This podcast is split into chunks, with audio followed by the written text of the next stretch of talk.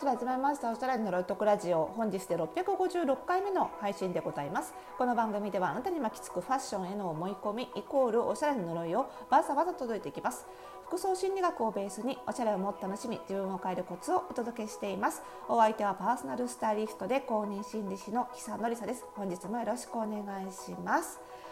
さあちょっと間が空いてしまったんですけどなんか前科免疫療法あのスギ花粉のを始めたらなんか結構副作用がありましてねあの喉がかなり痛くてまさか例の感染症かと思ったんですけど今日病院で見てもらったらやっぱりあの舌下免疫療法のあのアレルギー反応が出ちゃってるみたいでちょっとね喉が結構ガラガラしててなのでねちょっとあの配信ペースが遅れがちだったんですけどもあのだいぶねまあ始めて1ヶ月ぐらいあ1週間かぐらい経ったのでちょっと落ち着いてきたので、まあ、ここからまた、あのガシガシ、えー、ポッドキャスト更新していきたいと思っておりますけれども、えーと、結構ね最近配信した回であの割とあの私がやってるオンラインサロン服装心理ラボの中の会員さんだけのチャットの中では結構盛り上がってましてアフタートークっていうのかななんかそういうのができるのがいいなと思思うんですよね。ラボって割とこのポッドキャストを聞いてあの入会してくださる方がすごく多いので皆さんラボのメンバーさんになってからもこのラジオを聴いてくださってるんですけどやっぱりその匿名でいただくマシュマロからいただくご感想とかもとても嬉しいんですけどもあのラボのメンバーさんになるとその方のお顔が見える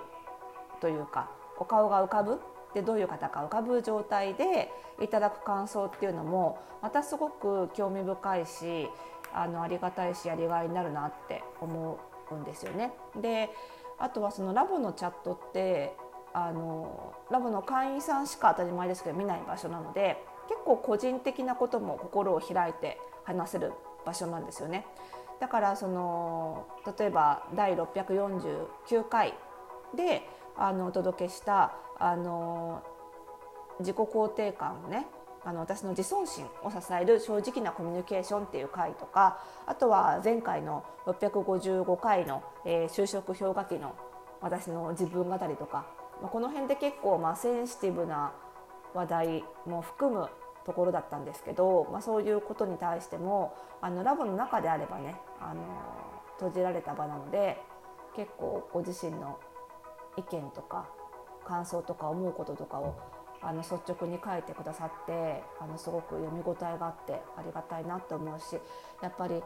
あの本当に前回お話しした就職氷河期の話なんていうのはね当事者とそれより後の世代とそれより前の世代とでは全然見えてる世界とか感じることっていうのが違うと思うので、まあ、そういうことをなんかお互い交換するのもすごくいいなって。やっぱななんだろうなおしゃれもそうなんですけど結局は。なんか人生とかおしゃれとかってやっぱりいかに自分の視点を増やすかだと思うんですよ。楽しくするとか豊かにするには。だからおしゃれもそのラボで提供してるのはその最近は似合うっていう軸が多いんですけど評価軸としてね。だけどそれ以外に自分が好きかどうかとかあとは着てて落ち着くかどうかとかコスパがいいかどうかとかなんかいろんな評価軸があってどれを大事にするかは自分次第でなんかそういう視点を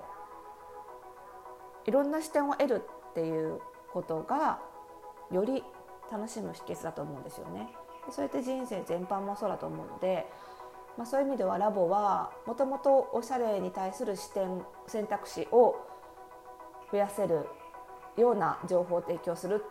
っていうことで始めたんですけどなんかその人生全般の視野を広げることにもちょっとつながってるんじゃないかななんて若干自画自賛気味ですが思っていて、まあ、本当いろんなところから海外からの参加者もいらっしゃいますし全国から参加されてていろんな年齢の人いろんな仕事の人いろんな価値観の人がいるからまあそれ話してれば視野広がるよねっていうところで、あのー、また今今月の今週の土曜日に半年ぶりにまたねあの対面であのオフ会をやるんですけど大阪と東京と2か所でねやるんですけどまたね対面は対面で会うと情報量が多いじゃないですか。だからすごくまた視野が広がるし普段の生活では会わないような人と喋れるのですごく面白いし私自身も楽しみにしてるんですけどね。はい。まあ、そんなこんなでねこのラボももう4年目ですよ。でポッドキャストも30日で何度も言いますが丸3年。なんなら起業して17年。ね。なんか最近本当年重ねてきたせいもあるんですけどなんか一つのことを続けることって大変だなっていうのも最近すごい感じててなんか今日ツイッターで某アーティストさんが出したアルバムが結構酷評されててそのアーティストさんもベテランそのジャンルではベテランの方なんですけど酷評されてるの見つつなんか続けるの大変だよねってなんかこう 今日そのアーティストさんに共感しちゃうっていうかそうは言っても。ですごいファンの方の愛のある酷評ばっかりだから全然こうなんていうのかな世知辛い感じではないんだけど雰囲気的にはね。でもなんかずっとそういうそのアーティストさんはアルバムならアルバム曲なら曲を出し続けてずっとずっとそのクオリティ保って何よりモチベーション保つってすごい大変なことだと思うしそれがずっと選ばれ続けてその仕事で食べていけるってこともすごいことだしなんか昔のそれこそ起業したばかりの頃の私は割と新しいもん好きで今でも性質としてそういう性質は私の中にはあるんですけど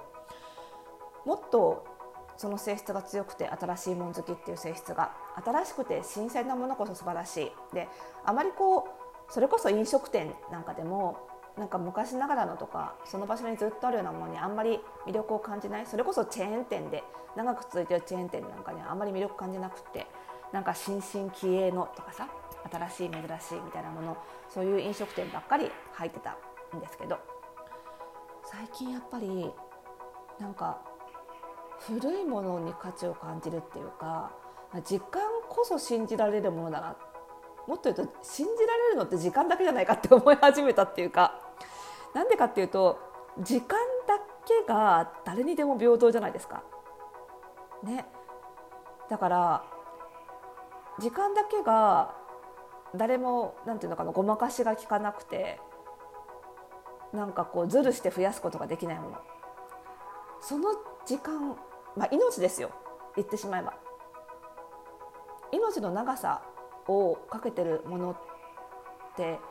いうのはそれだけ好きなものだったりモチベーションあるものだったりするんだと思うんですよね。だから続けていく中でなんか例えば作品を生み出していったりとか外見もそうですけど劣化とか言われることはありますけどなんか確かに続けていく中で特に作品とか仕事は一時期モチベーションが下がっちゃったりすることもあるだろうしその結果クオリティが落ちてしまうこともあるんだけどあると思うんだけどでも続けていることの素晴らしさとかそうは言ったって劣化したって言ったって続いてもいないものに比べたらクオリティははるかに高いよねっていう。なんかそれに気づいてすごく秋っぽい私なんですけどやっぱりちゃんと続けていこうって続けていくからこそ続けていかなければ見えない世界があるなというか得られない信頼もあると思うしなと思うんですよ。でもやっぱりモチベーション続かないからその辺がなんだろうな結局続けていくと10年15年超えてくるとそこが勝負になってくる。もう他者との勝負じゃなくて自分との戦いになってくるなって思ってて。でそうなってくると続けてる人がなんかすごい誰かとコラボしたりとかなんかずっと一人で頑張ってきたのに急にこうチームを組み始めたりとかたくさん人を雇うようになったりとかするのがねすごい分かるようになってきたんですよ。あれなんでだろうなって昔から思ってたの。あそこまで一人でできるんだったら別にわざわざ若い人と組まなくてもいいじゃんとかね思ってたんだけどあれねモチベーションなんですよね多分その誰かとやるって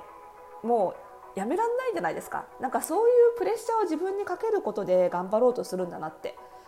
だから私も企業当時では考えられなかったオンラインサロンをねあのうちの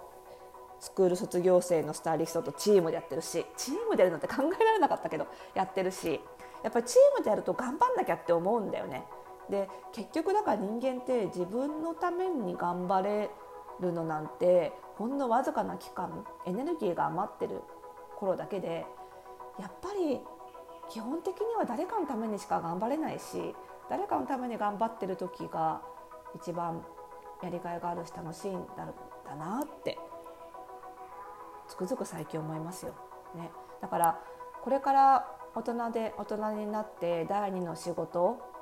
を見つけるようとされてる方はぱり誰かの役に立つとかさ誰かのためになるっていうところもさ大事な要素として考えるとすごく長く続けられるんじゃないかなと思いますしあのうちのフォースタイルパーソナルスタイリストスクールもスタイリストっていう形で